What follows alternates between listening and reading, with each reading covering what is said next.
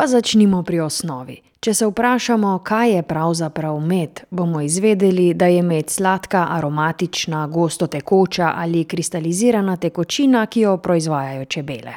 Na kratko, pridobimo ga tako: osnovni material prinašajo čebele v panj, ga obdelajo, mu dodajo izločke svojih žlez, ga zgostijo in nato shranjujejo v pokritih celicah satja. Poznamo pa več vrst medu, ki so dobili ime po rastlinah, na katerih čebele nabirajo nektar oziroma sladke sokove. Med torej nastane iz različnih virov, iz cvetličnega nektarja ali drugih izločkov živih rastlinskih delov ali pa iz različnih vrst mane. Te so pri nas akacijev med, cvetlični med, gozdni, kostanjev, lipov, smrekov in hojev med. Prav zaradi raznolikosti medu je med tudi vsestransko uporaben, tako v kozmetiki kot tudi v prehrani. Med je namreč energijsko izredno bogato živilo, saj vsebuje kompleksno mešanico sladkorjev in ga zato uvrščamo med naravne sladke snovi. Med jedi obogati in oplemeniti tako po okusu kot po lastnostih, a če želimo, da bo kuhanje z medom uspešno, se je dobro o kombiniranju medu z živili nekoliko podučiti. Zato smo se pomešali med koroške gospodinje v Šentjakobu v Rožu, ki so kuhale pod vodstvom Marije Arh Ivanšek, upokojene profesorice ene od slovenskih srednjih šol za gostinstvo in turizem ter dolgoletne članice Čebelarskega društva Slovenije. Svoje medene kuharske ideje je na avstrijskem Koroškem delila na povabilo učiteljice Višje šole za gospodarske poklice Danijele Pečnik. To je na vsak način toliko zanimivo, ker imamo od predjedi pa do sladice povsod vključen med, razne vrste medu. Morda nekateri ne vejo, da ima med različne okuse, od tega odvisen, kaj je osnova, da ima različne barve in da v bistvu to potem vpliva tudi na okus v jedeh. Večina nas med uporablja v čaju, bolj kot en dodatek, vi pa tukaj kažete, ponazarjate, da je med uporaben, še za marsikatere druge priložnosti. gospa Marija, tukaj pa bi prosim vključila vas, vi ste vodja te delavnice Kuhanje z medom. Kako lahko kuhamo z medom? Ja, če se le da, med dodajamo čim bolj proti, koncu priprave jedi, ker velja, da med ne segrevamo več kot štirideset stopinj, zdaj nekje tehnologija priprave to omogoča, nekje pa majhno kršimo, predvsem tam, kjer smo dali to meso in smo ga dali peči. tako da je zanimiva kombinacija, ja. Povsem tako, kot je omenila, različne vrste medu dajo različne vonje, okuse, kombinacije z živili, tako da pride kaj novega, zanimivega. Pa za začetek, če mi poveste, kako pogosto pa sploh uporabljamo med v naši domači kulinariki? Odvisno čisto od, posameznika. Nekateri zelo veliko, drugi pa nekje spoznavajo, poskušajo in mislim, da je to ena spodbuda za neuporabnike dosedanje. Vi z vašimi recepti, nasveti ponazarjate, da je med uporabljen tako v predjedeh, v glavni jedi in pa tudi v sladici. še solato ste prej, mislim, da omenili. Ja.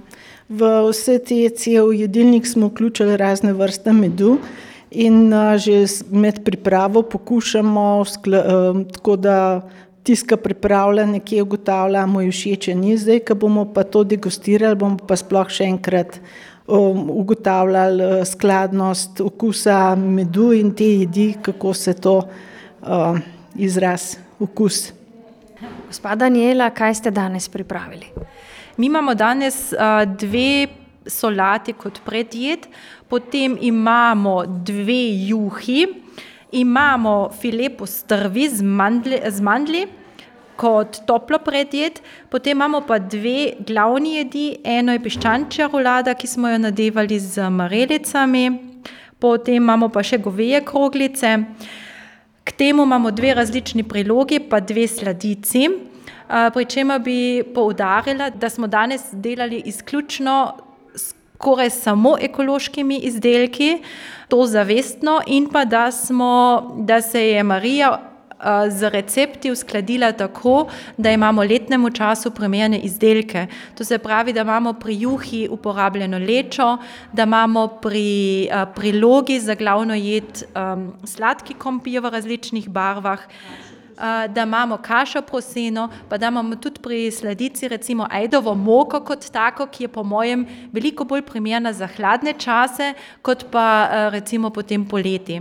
Tako da smo nekako zajeli ne samo različne vrste medu, ampak tudi tisto regionalnost, letnemu času primerna izbira živil in pa raznolikost. In verjetno tudi ekološka, lokalna hrana. Na vsak, na vsak način ekološka izbira, uh, lokalna v toliko, da smo, uh, da, da, smo, da smo šli k kmetom, ki proizvajajo te izdelke, ki jih deloma osebno poznamo, deloma recimo tudi z naše kmetije, zelenjava. Pa kot rečeno, da je tisto osredotočenost dejansko na letni čas ekološke izdelke. Gospa Marija, odkot pa vam vso to znanje? Radi kuhate z medom, preizkušate med. Slišala sem, da ste tudi med čebelarji kar domači. Ja, s čebelarsko zvezo, kar že veliko let sodelujem z predvsem svojih 15 let in več čebelarskim društvom Radovlica, tako da smo pripravili kar precej delavnic pri dnevu medu, tako da pa jaz imam rada med. Ja. Um, kdaj na kakšen način, kako ga najraje zaužijete? Kombinacija vse, drugače pa um, tudi kombinacije s sadjem, um, čaju, kakorkoli. Lahko z medom nadomestimo običajen sladkor? Jaz nisem ravno ljubiteljica sladkih stvari, med pa ja, ravno zaradi tega mi je zanimiv, ker ni samo sladek, ampak ima vsak nek tist več. Um, drugače mi so mi bolj ljubši pekoči okusi in tudi med in feferoni grejo dobro skupaj. To bo naslednje vprašanje, torej, katerim jedem pa še katera vrsta medu. Poznamo kostanjev med, cvetlični med, verjetno pri receptih izbirate glede na kakovost medu ali njegove lastnosti? Bolj okus, barvo, vonj, načeloma. Um, um, kaj bi? Ja, svetle vrste, predvsem najmanj okusa, samo sladek je akacijev med, tako da njega mogoče k sledicam ker večina ima nek občutek, kako naj bi sledice izgledale, oziroma se okusle, vonjale, uh, lipov med bolj k uh, hladnim jedem, solatam. Uh, cvetličen je pa itak zelo paše posod. Uh, pri kostanju medu ga pa moramo pokusiti in zelo paziti, kam ga kombiniramo, predvsem k močnejšim jedem, močnejšega okusa in začim, ker je doska tudi lahko zagrni je sladek, ampak ima na koncu nek mm, priokus, ja, ki ni za vso, je zelo zdrav, ampak se pa treba paziti, kam ga kombiniramo in za koga. Torej, če kuhamo z medom, poskrbimo tudi za bolj zdrav obrok. Eh, koliko lastnosti pa ostane v medu? Rekli ste, moramo biti pozorni na to, da ga ne preveč segrevamo. Do 40 stopinj, potem pa že izgublja vse te zdravilne in vse ostale lastnosti. Potem pa ostane še vedno sladkoba, okus, ampak kljub vsemu. Kaj pa omenili ste tudi solate, to verjetno gre za prelive? Prelive, ja, seveda. In pa pri solate danes, ki jih pripravljamo, kombiniramo sadno zelenavne solate, tako da je že tak uh, ta med pika na izraven pri prelivih. Pa še eno piko na i imamo in sicer za konec pri sledicah bomo uporabili cvetlični prah, tako da tečajnice spoznajo tudi ta cvetlični prah, uporabo tega prahu. Torej danes tečaj kuhanja z medom, je to prvi tečaj, boste nadaljevali? Pri nas na šoli pa se mi zdi tako po koroškem bolj ali manj prvi tečaj kuhanja z medom, je dosti zanimanja. Ne vem, če bo Marija še kdaj pripravljena priti, radio povabimo. Tako da je fajn začetek in smo navdušeni nad recepti. Mislim, da bo posledica tega, ko bomo pokusili in ugotovili, kako je bilo.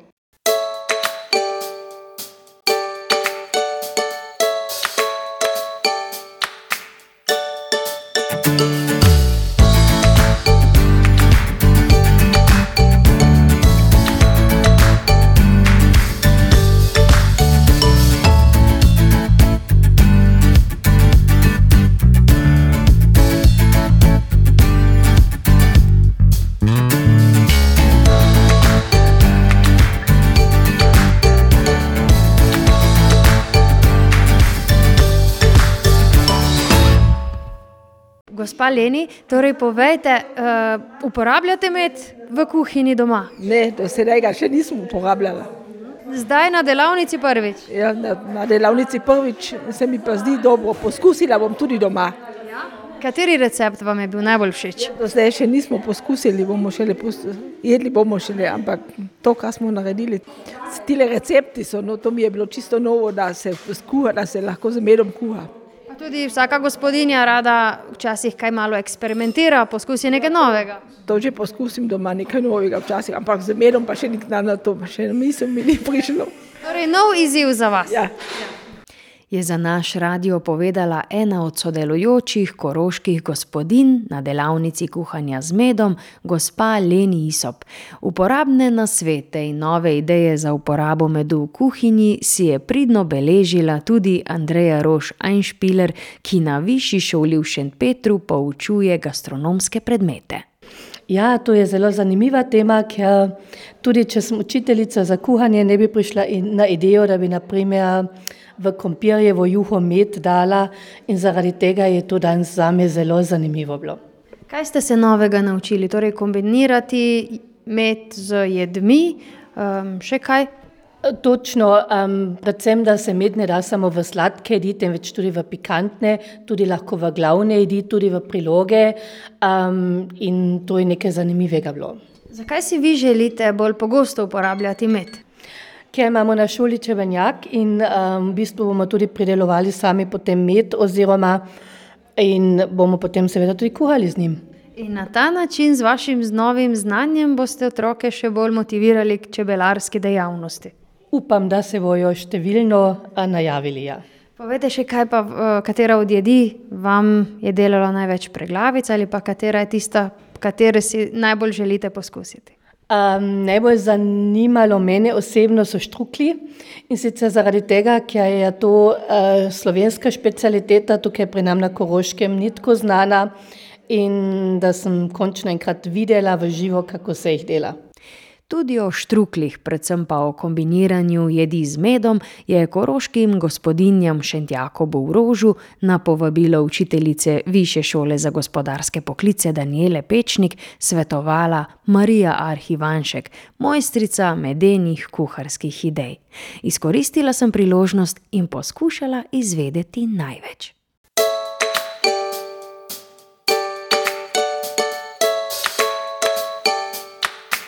Običajno torej med uporabljamo pri mesnih izdelkih, naprimer uporabljamo za marinade. Tudi vi ste si kar drzno upali eh, k različnim eh, vrstam mesa ste dodali med. Ja, so pa to preizkušeni recepti in je treba tudi uh, pokušati, vedeti, med pokusati, vedeti, kam daš, ne kar oprek. In tudi to, kar so marinade uh, za meso. Ja, se zelo velikrat najbolj klasičen je tisk svinskemu mesu, ne pa kakšni uh, racam in tako naprej, ampak gre tudi kam drugam. Moramo tudi tu biti pazljivi, kateri med izberemo. Ja, seveda, kakšni kombinaciji na kakšen način. Morda velja temnejši med k temnejšemu mesu. Načeloma tudi to. Ja. Še zadnje vprašanje. Kakšen nasvet, česar ne smemo storiti, torej rekli smo segrevanje, pa vendar še kaj, na kaj bi upozorili eh, poslušalce, poslušalke pri uporabi eh, medu v kuhinji. Ne moremo kar avtomatičen reči, zdaj bomo pa na mestu sladkorja uporabili med, ker je določena tehnologija priprave različna. Naprimer, beljaki, ne moremo jih stepati eh, z dodatkom medu, tako kot lahko sladkor, recimo ena izmed teh stvari. V bistvu je tako, da med vsebuje encime, mineralne snovi, kar v sladkorju ne najdemo. Lahko si tako predstavljamo, da to odreagira z drugimi sestavinami in zaradi tega je pač treba paziti, kje nadomestimo sladko z medom. Pa jaz bi še rekla, da med ni nadomestilo za sladkor, ampak je sladkor nadomestilo za med. Kot nasvet bi morda poslušalkam in poslušalcem dala na pot, da morda greste in se dejansko odločite zavestno za dve, tri, štiri vrste medu in eno poleg druge postavite, si ogledate, kakšno barvo ima. povonjate med in ga potem tudi uh, zavestno pokusite in uh, skušate ugotoviti, koliko se razlikuje.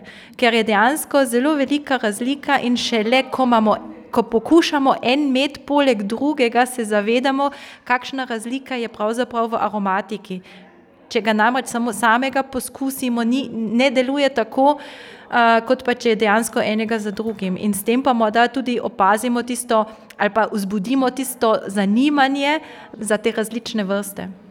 In zakaj svetujete, naj uporabljamo med v kuhinji? Zato, ker na ta način dobimo doskrat pri kombinacijah posebne okuse. To je pa tisto, kar mislim, da si pri kuhi hočemo imeti vedno nekaj malo drugače, nekaj po svoje. Vse na spletu Čebelarske zveze Slovenije, kar precej receptov že obstoja tudi. Če ste dobro poslušali, ste se danes naučili, da med v kombinaciji z živili poskrbi za nove vonje in okuse. Uporabimo ga lahko v predjedih, v glavni jedi in tudi v sladici. Nikar ga preveč ne segrevajte, zgolj do 40 stopinj. Pa zapomnila sem si še tole, da je med pri kuhanju dobro dodati na koncu priprave jedi. Najboljši nasvet za vse nas pa je pokušanje medu, tako najlažje ugotovimo, katere kombinacije se dobro ujamejo. Toliko z naše strani o medu v kuhinji, pa veselo pokušanje želim.